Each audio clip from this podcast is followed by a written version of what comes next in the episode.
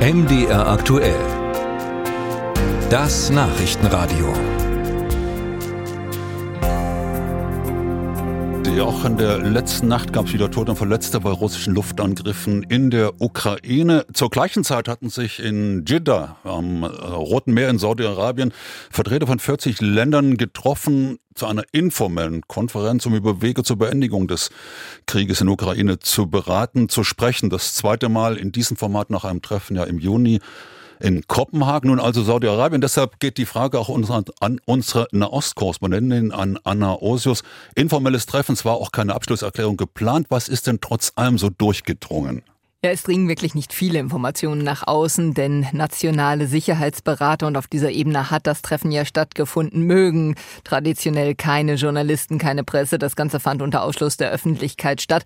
Aber so der ein oder andere EU-Diplomat hat sich dann doch mal geäußert und sie zeigten sich offenbar nicht ganz unzufrieden.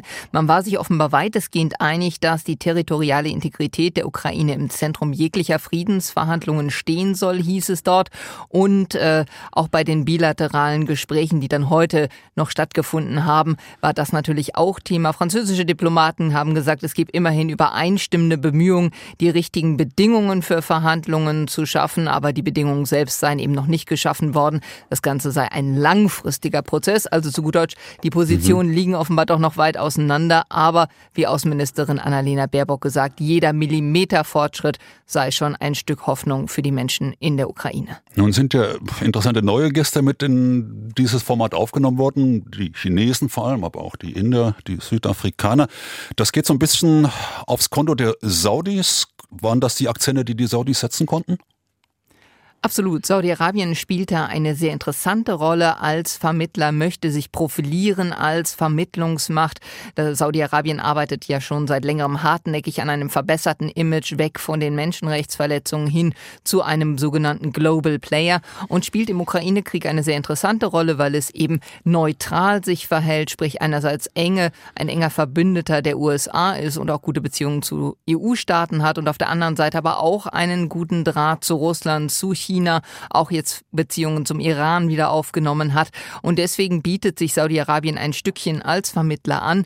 In diesem Fall war es so, dass ganz bewusst der Schwerpunkt dieser Konferenz auf den sogenannten Entwicklungs- und Schwellenländern lag. Mehr als 40 waren ja dort, also Länder ähm, des sogenannten globalen Südens, die sich bislang im Ukraine-Krieg neutral verhalten haben und die in einem Dilemma stehen. Einerseits möchten sie ein Ende des Ukraine-Krieges, weil sie unter den weltweiten Versorgungsengpässen leiden. Andererseits Andererseits pflegen sie aber teilweise gute Beziehungen zu Russland und diese Länder wollte die Ukraine von ihrem Friedensplan überzeugen. Hm, Gibt es eine Fortsetzung? Ist dafür bekannt geworden, wo dieses Format fortgesetzt werden soll? Wenn denn? Ja, tatsächlich äh, ist geplant, dass es äh, vielleicht sogar eine große internationale Friedenskonferenz noch in diesem Jahr geben soll, die dann auch Russland einladen soll. Denn das war ja das große Problem bei mhm. dieser Konferenz, dass der eigentliche Akteur, der wichtigste, Russland nicht mit am Tisch saß.